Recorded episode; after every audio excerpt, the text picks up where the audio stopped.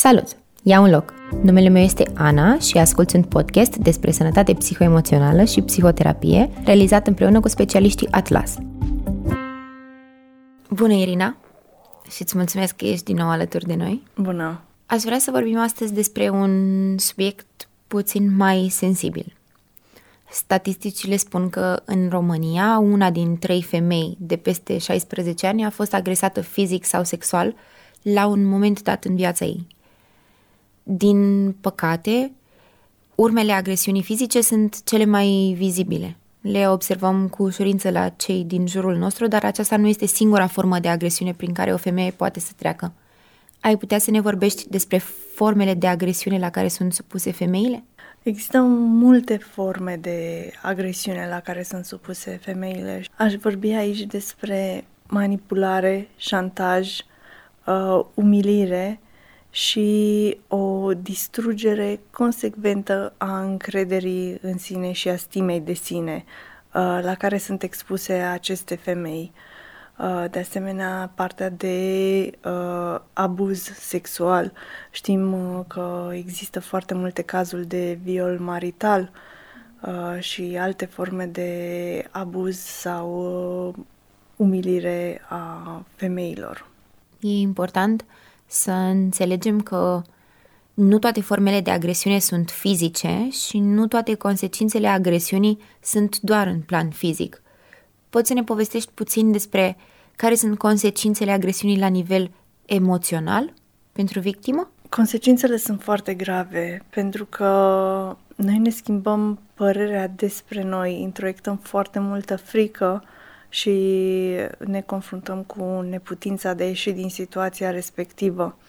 Este foarte dificil pentru o femeie aflată într-o astfel de situație să primească ajutor pentru că ea se izolează, resimte rușine și poate chiar se învinovățește pentru că a trecut prin situația respectivă. Plus de foarte multe ori publicul o condamnă, consideră că este vina ei pentru diferitele agresiuni la care este supusă când de fapt ar trebui să înțelegem că comportamentul agresorului are foarte puțin de a face cu ceea ce se întâmplă de fapt și cu ceea ce face respectiva femeie și mult mai mult cu partea lui de traumă, cu partea lui de uh, imposibilitate de a-și gestiona emoțiile și comportamentul. Nu, nu își poate ține furia în frâu și nu poate avea un comportament funcțional și adaptativ iar descărcările pe care le are se datorează foarte des unor traume prin care el a trecut și faptului că nu a existat o persoană de îngrijire care să îl ajute să gestioneze aceste emoții puternice la care a fost uh, expus. Um, ce se întâmplă este că mai târziu el la rândul lui devine agresor. Uh, asta cred că este și una din uh, capcanele în care pică victima, faptul că ea poate vedea partea din el care suferă, partea din el care ar avea nevoie de ajutor și câteodată chiar dorește să-l salveze. Pică în uh, această capcană, cum ai spus, că la un moment dat în trecutul lui, agresorul nu a avut acea persoană de suport sau o persoană care să-l ajute și acum victima își imaginează că ar putea ea să fie la acest moment persoana de suport și agresiunea la un moment dat să se termine? Da, Însă agresiunea nu se termină niciodată, iar și imposibilitatea ei de a vedea asta se datorează unui fenomen care se cheamă permanența stărilor și anume în momentul în care ea ajunge într-o zonă de bine, nu poate avea perspectivă asupra a ceea ce se întâmplă și își imaginează că lucrurile vor fi bine, lucrurile vor fi uh, ok, că a reușit să facă ceva, iar după un timp fenomenul se repetă există un ciclu al agresiunii și el se tot repetă, dar este foarte greu, dinamica fiind foarte puternică, ca cei prinși în această dinamică să observe ce se întâmplă. De cele mai multe ori, acest tip de agresiune se petrece acasă, în locul în care noi ar trebui să ne simțim în siguranță și confortabil.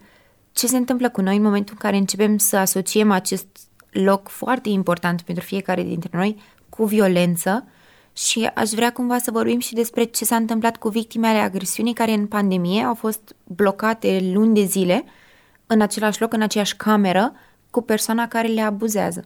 Consecințele sunt foarte grave, sunt de-a dreptul devastatoare și se mențin pe termen foarte lung. Um, persoana introiectează puternic o frică, percepe lumea ca fiind periculoasă și nu mai poate vedea o zonă de scăpare, o zonă de salvare.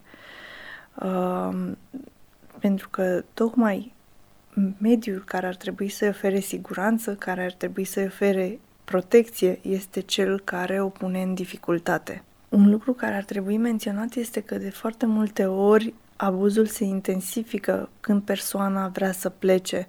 Deci nu este atât de simplu să vorbim, dar de ce stă? Dacă nu-i convine oricând ar putea pleca. De frica de a nu fi mai rău, uh, poate este chiar amenințată cu moartea sau uh, bătăile sunt îngrozitoare, uh, de, din cauza acestei temeri, persoana este în imposibilitatea de a pleca. Este foarte ușor din exterior să spunem ceea ce ar trebui să facă persoana, dar ea funcționează pe modul de supraviețuire și uh, de foarte multe ori este uh, șantajată, manipulată, constrânsă uh, să accepte acel stil de viață. Cred că fiecare dintre noi a auzit la un moment dat o discuție uh, de genul uh, am descoperit că persoana X a fost victima agresiunii sau a violenței și răspunsul persoanelor din jur este cum ea? Păi e profesor universitar, Pf, e doctor. Ca și când acestea ar fi niște lucruri care te feresc de ce înseamnă agresiunea și oamenii poate nu își dau seama că aceasta nu ține cont nici de statut uh, social, nici de pregătire, nici de situația financiară. Oricine ai fi, poți fi victima agresiunii. Dar aș vrea să te întreb, oare există totuși o oarecare predispoziție a unor gânduri care să favorizeze ca tu la un moment dat să ajungi în postura de victimă, indiferent de cât de bine stai în viață, indiferent de cât de bine îți merge la job, de cât de prietenoși sunt oamenii din jurul tău, să ai niște lucruri care la nivel emoțional te predispun spre a deveni victimă? Există anumite lucruri care te predispun, dar aș sublinia ceea ce tu ai spus. Uh, nu suntem nicăieri păziți de acest fenomen. Uh, nu există un statut financiar care să ne protejeze de asta, nu există un statut social care să ne protejeze de asta, iar violența în familie este întâlnită în toate straturile societății.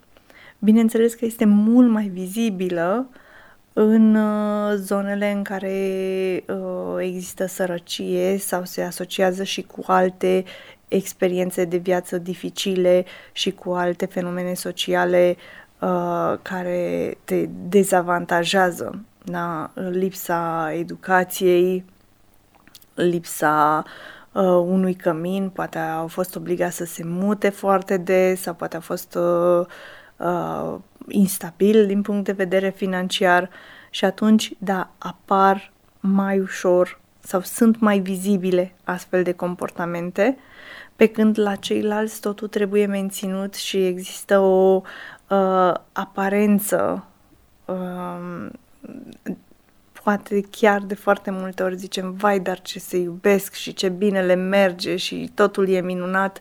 Și nu, nu afli niciodată ce uh, nenorociri se întâmplă în spatele celor patru pereți. Dacă ai crescut într-o familie în care trebuia să avem înțelegere că așa face tata când e nervos sau că um, nu știu, există diverse comportamente disfuncționale pe care le tolerăm și nu le spunem uh, în afara familiei că e rușine și ținem între noi, atunci, da, ești mai expus uh, de a avea o înțelegere disproporționată, mult prea mare și să nu observi anumite lucruri care pentru o altă persoană ar fi steaguri roșii și ar face-o să întrerupă relația și să nu mai meargă mai departe în acea relație.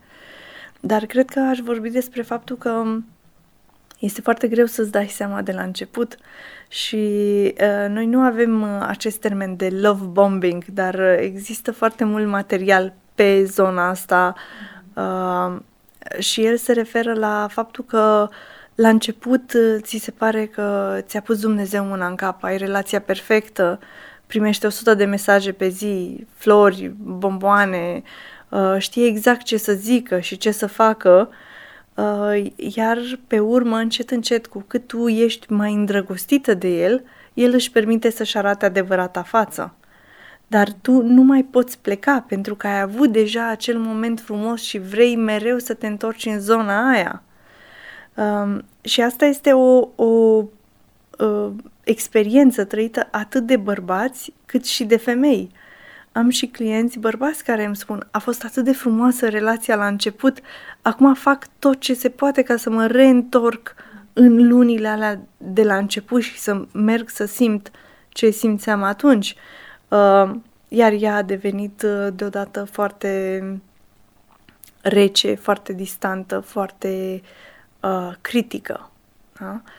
Uh, bărbații nu sunt atât de dispuși la abuz fizic, dar există acest abuz psihologic care apare atât la femei cât și la bărbați. Ai vorbit puțin despre faptul că din păcate nu putem să ne dăm seama de la început cum urmează să decurgă lucrurile, dar există aceste stegulețe roșii da. care ele apar pe rând. Uh-huh. Și noi uneori cam alegem să le ignorăm până departe dar dacă am fi mai atenți la ceea ce se întâmplă, care ar fi câteva exemple de semne pe care să nu le mai lăsăm să treacă pe lângă noi în momentul în care se întâmplă? A, am auzit de multe ori lucrul ăsta și cred că ar fi de luat în seamă. Dacă se comportă bine cu tine, dar cu ceilalți nu.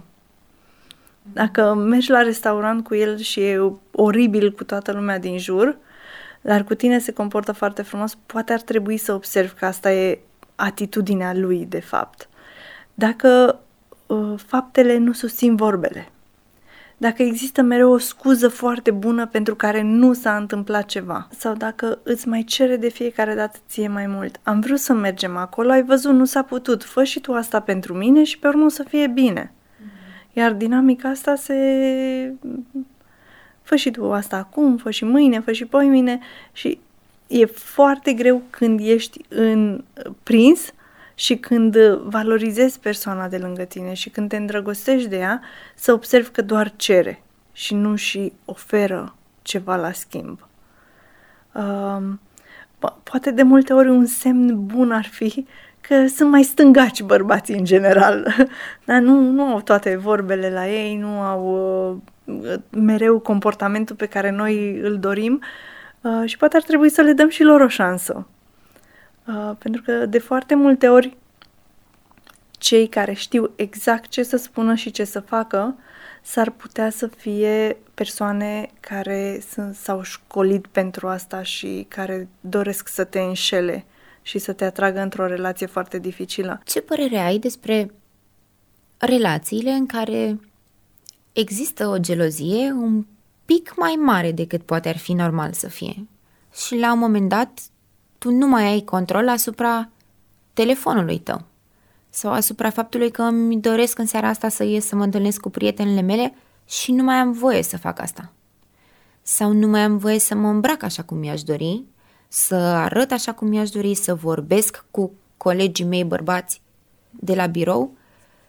Eu nu cumva tind să cred că lucrurile astea sunt făcute din iubire și din faptul că își dorește să mă protejeze, să mă păstreze doar pentru el, să nu mă împartă cu ceilalți. Din păcate sunt primele semne rele uh, pe care ar trebui să le observi. Când nu mai poți să te îmbraci cum te îmbrăcai, când nu mai poți să uh, te machezi, când nu mai poți să-ți vezi prietenii sau prietenele, uh, acestea sunt de fapt niște uh, strategii de a fi mai puțin observată, mai puțin vizibilă, de a te izola treptat și toate lucrurile astea vor ajunge către imposibilitatea ta de a cere ajutorul sau către uh, faptul că tu de bună voie, ieșind cu prietenele tale și fiind conectată cu el, luându-i apărarea lui, uh, nu te vei mai integra în grupul tău de prietene. de foarte multe ori, victimele acestor forme de agresiune ajung să se identifice cu fenomenele prin care au trecut și să se teamă de modul în care societatea o să le perceapă după aceste evenimente. Ce se întâmplă cu ele la nivel emoțional și cum le afectează acest lucru voința și puterea de a ieși dintr-o astfel de situație sau de a vorbi despre faptul că ele se află într-o astfel de situație. Ți ia foarte mult curaj. E nevoie de foarte mult curaj ca să faci asta. Uh, și cred că nouă tuturor ne-ar trebui mai multă educație în ceea ce privește acest fenomen al violenței în familie. E foarte important să înțelegem faptul că uh, aceste persoane nu au avut de ales și au fost într-o zonă de supraviețuire și în loc să le judecăm, ar trebui să le susținem, să le ajutăm și să le oferim uh, respect și înțelegerea noastră, în niciun caz milă, în niciun caz uh, uh, să nu ne gândim ce am fi făcut noi, pentru că până când nu ești pus în situația respectivă, e foarte greu de imaginat până unde poate duce uh, o astfel de situație. Cum arată în general relația între agresor și victimă? Uh, relația este foarte confuză. Uh, victimei ia foarte mult timp până să identifice că ea este victima. Ar fi simplu să privească din exterior și să zică în situația asta eu nu am putere, în situația asta eu nu ar trebui să fiu, în situația asta eu nu merit să fiu. Și atunci această, de această confuzie, de rușinea prin care trece victima, de uh, faptul că este derutată. De toate acestea, agresorul se folosește și astfel ciclul violenței se reia. Am citit despre acest ciclu al violenței. Ai putea să ne-l descrii puțin, să ne spui cum arată el și cum poate fi rupt? Sau de ce poate la finalul fiecărui ciclu ai putea să cazi în capcana ideii că s-a terminat și că nu o să se mai întâmple? Precum am spus, există o zonă pe care, despre care ați găsit foarte multe informații dacă ați căutat termenul de trauma bonding, mm-hmm. da? de a, a fi încălcit în propria traumă și a ajunge în relații foarte dificile cu o persoană agresivă datorită faptului că ai, și tu și el ați fost expus la zone de traumatizare. De ce se repetă? Pentru că nu există posibilitatea de a avea o reacție sănătoasă. Dacă ar fi existat, persoana respectivă ar fi putut să își controleze comportamentul, dacă ar fi existat măcar conștientizarea faptului că sunt responsabil pentru ceea ce fac, atunci, iarăși, poate ar face un demers în direcția asta. Dar, de foarte multe ori, victima este cea învinuită. E vina ta că ai vorbit prea mult, e vina ta că te-ai machiat și eu doar te iubesc și de aia am fost foarte gelos și tu trebuie să înțelegi dragostea noastră. A fost uh, un context dificil la serviciu, știi prin ce am trecut, trebuie să mă înțelegi. Doar acum am o situație grea financiară, în rest toate lucrurile au mers extraordinar înainte să te cunosc pe tine. Trebuie să vedem cum uh, până la urmă ne conectăm mai mult cu momentul prezent și ajungem să fim mai uh, realiști și să vedem ce avem și ce nu avem în relația respectivă. Cât din trauma noastră ne face să proiectăm anumite iluzii și dorințe pe acea relație și cum am putea să le gestionăm noi pentru a ne putea retrage din relația respectivă.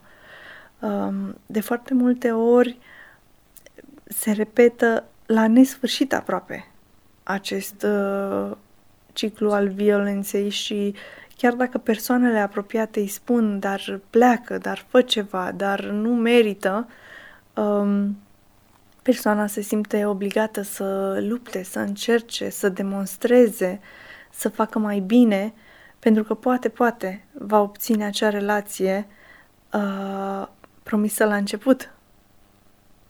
Dar, din păcate, ea nu va apărea niciodată și amândoi au probleme pe care trebuie să le gestioneze. Uh, chiar am văzut dată un, un post care mi-a plăcut foarte tare și care spunea nu, nu, nu, draga mea, nu ești empatică, ești traumatizată și asta te face să fii hipersensibilă.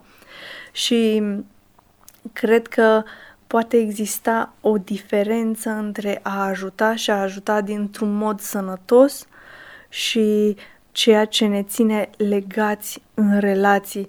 Pentru că câteodată a pune când pui o limită sănătoasă, cealaltă persoană poate să-ți reproșeze, nu, nu, dar nu-ți pasă de mine. Ba da, îmi pasă, dar când tu îți faci rău și continui să-ți faci rău, eu nu vreau să fiu părtaș la această manifestare disfuncțională a comportamentului tău.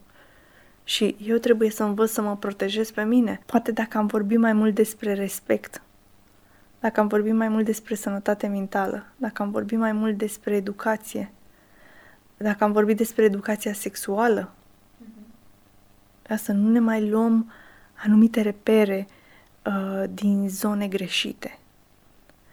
Uh, și mai există partea aceasta de neputință învățată și de normalizare a agresiunii. Uh, așa se întâmplă. Așa face toată lumea. Dar de ce te plângi? Nu se întâmplă doar la noi. Nu se întâmplă doar la noi, da. Ce e așa grav? Ce ți s-a întâmplat așa grav?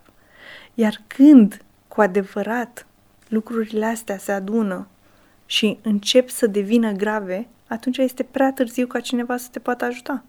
Este prea greu să fii luată de acolo. Care sunt piedicile interioare pe care le simte o persoană aflată într-o relație abuzivă atunci când se gândește să părăsească relația? Când vorbim de piedicile interioare pe care persoana le poate avea, uh, acestea ar fi, în primul rând, uh, de nivel psihologic. Câteodată, celelalte persoane din exterior chiar pot vedea, dar ai putea cu ușurință să ieși din această relație și totuși pentru acea persoană este imposibil.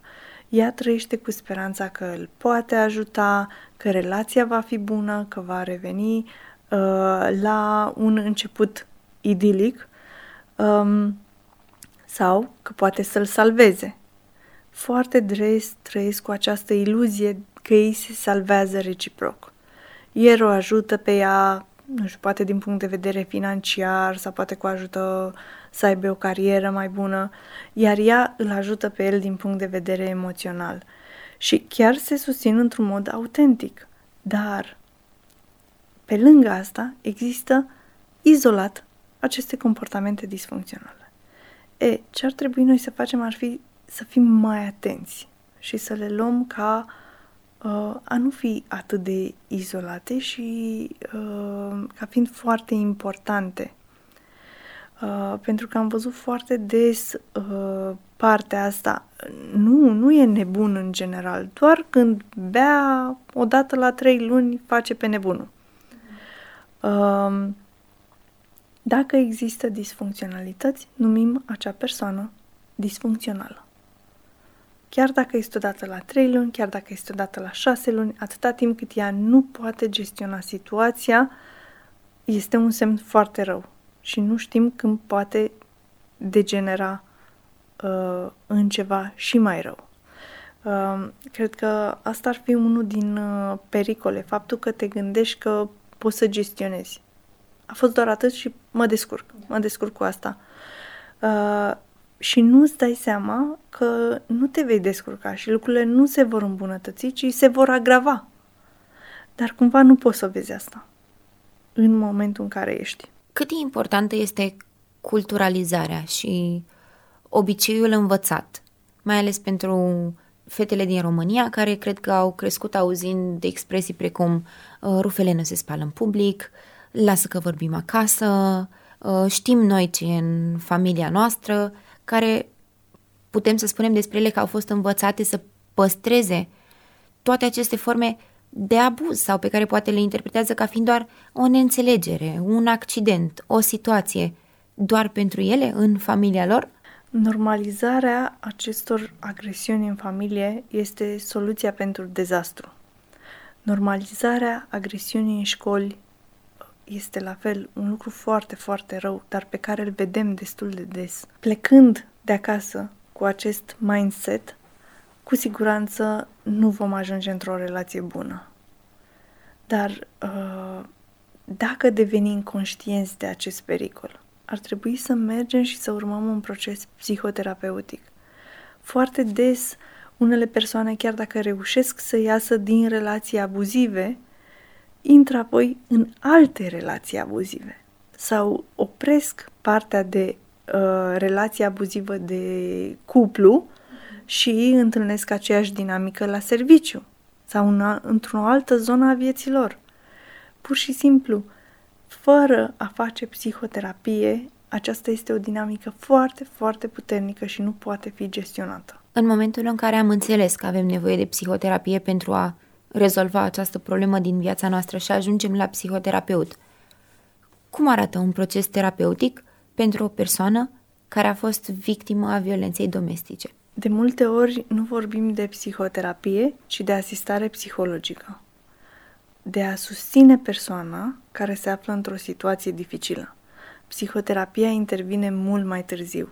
Știm că pentru a merge la psihoterapie este nevoie de un demers conștient și voluntar, ceea ce presupune că deja persoana este într-o zonă mai bună pentru ea și realizează anumite aspecte și dorește să muncească spre a le modifica. Um, vorbim de partea aceasta de asistare psihologică și ea este foarte des uh, oferită de anumite asociații. Deci dacă ele vor căuta ajutor, cu siguranță există asociații de la care pot primi acest ajutor uh, psihologic. Uh, m-a întrebat cum arată procesul. Da. În primul rând, ascultăm persoana, o ajutăm să se clarifice, o ajutăm să identifice factorii de risc, contextul în care se află și resursele pe care le are la momentul respectiv. După care putem observa dacă există o disponibilitate din partea ei și ce ar putea cu adevărat să facă, care este primul pas mic, dar sănătos, pe care ea îl poate face pentru ea. Uh, de foarte multe ori, uh, procesul este lung. Noi ne așteptăm că o să plece și o să fie bine. Nu, sunt mult mai multe etape care trebuie scurmate pentru ca ea să ajungă la această concluzie, pentru ca ea să capete respectul de sine, să poată să pună anumite limite, să poată evita violența să poată gestiona propria frică și neputință pentru ca apoi uh, să se elibereze de această relație toxică.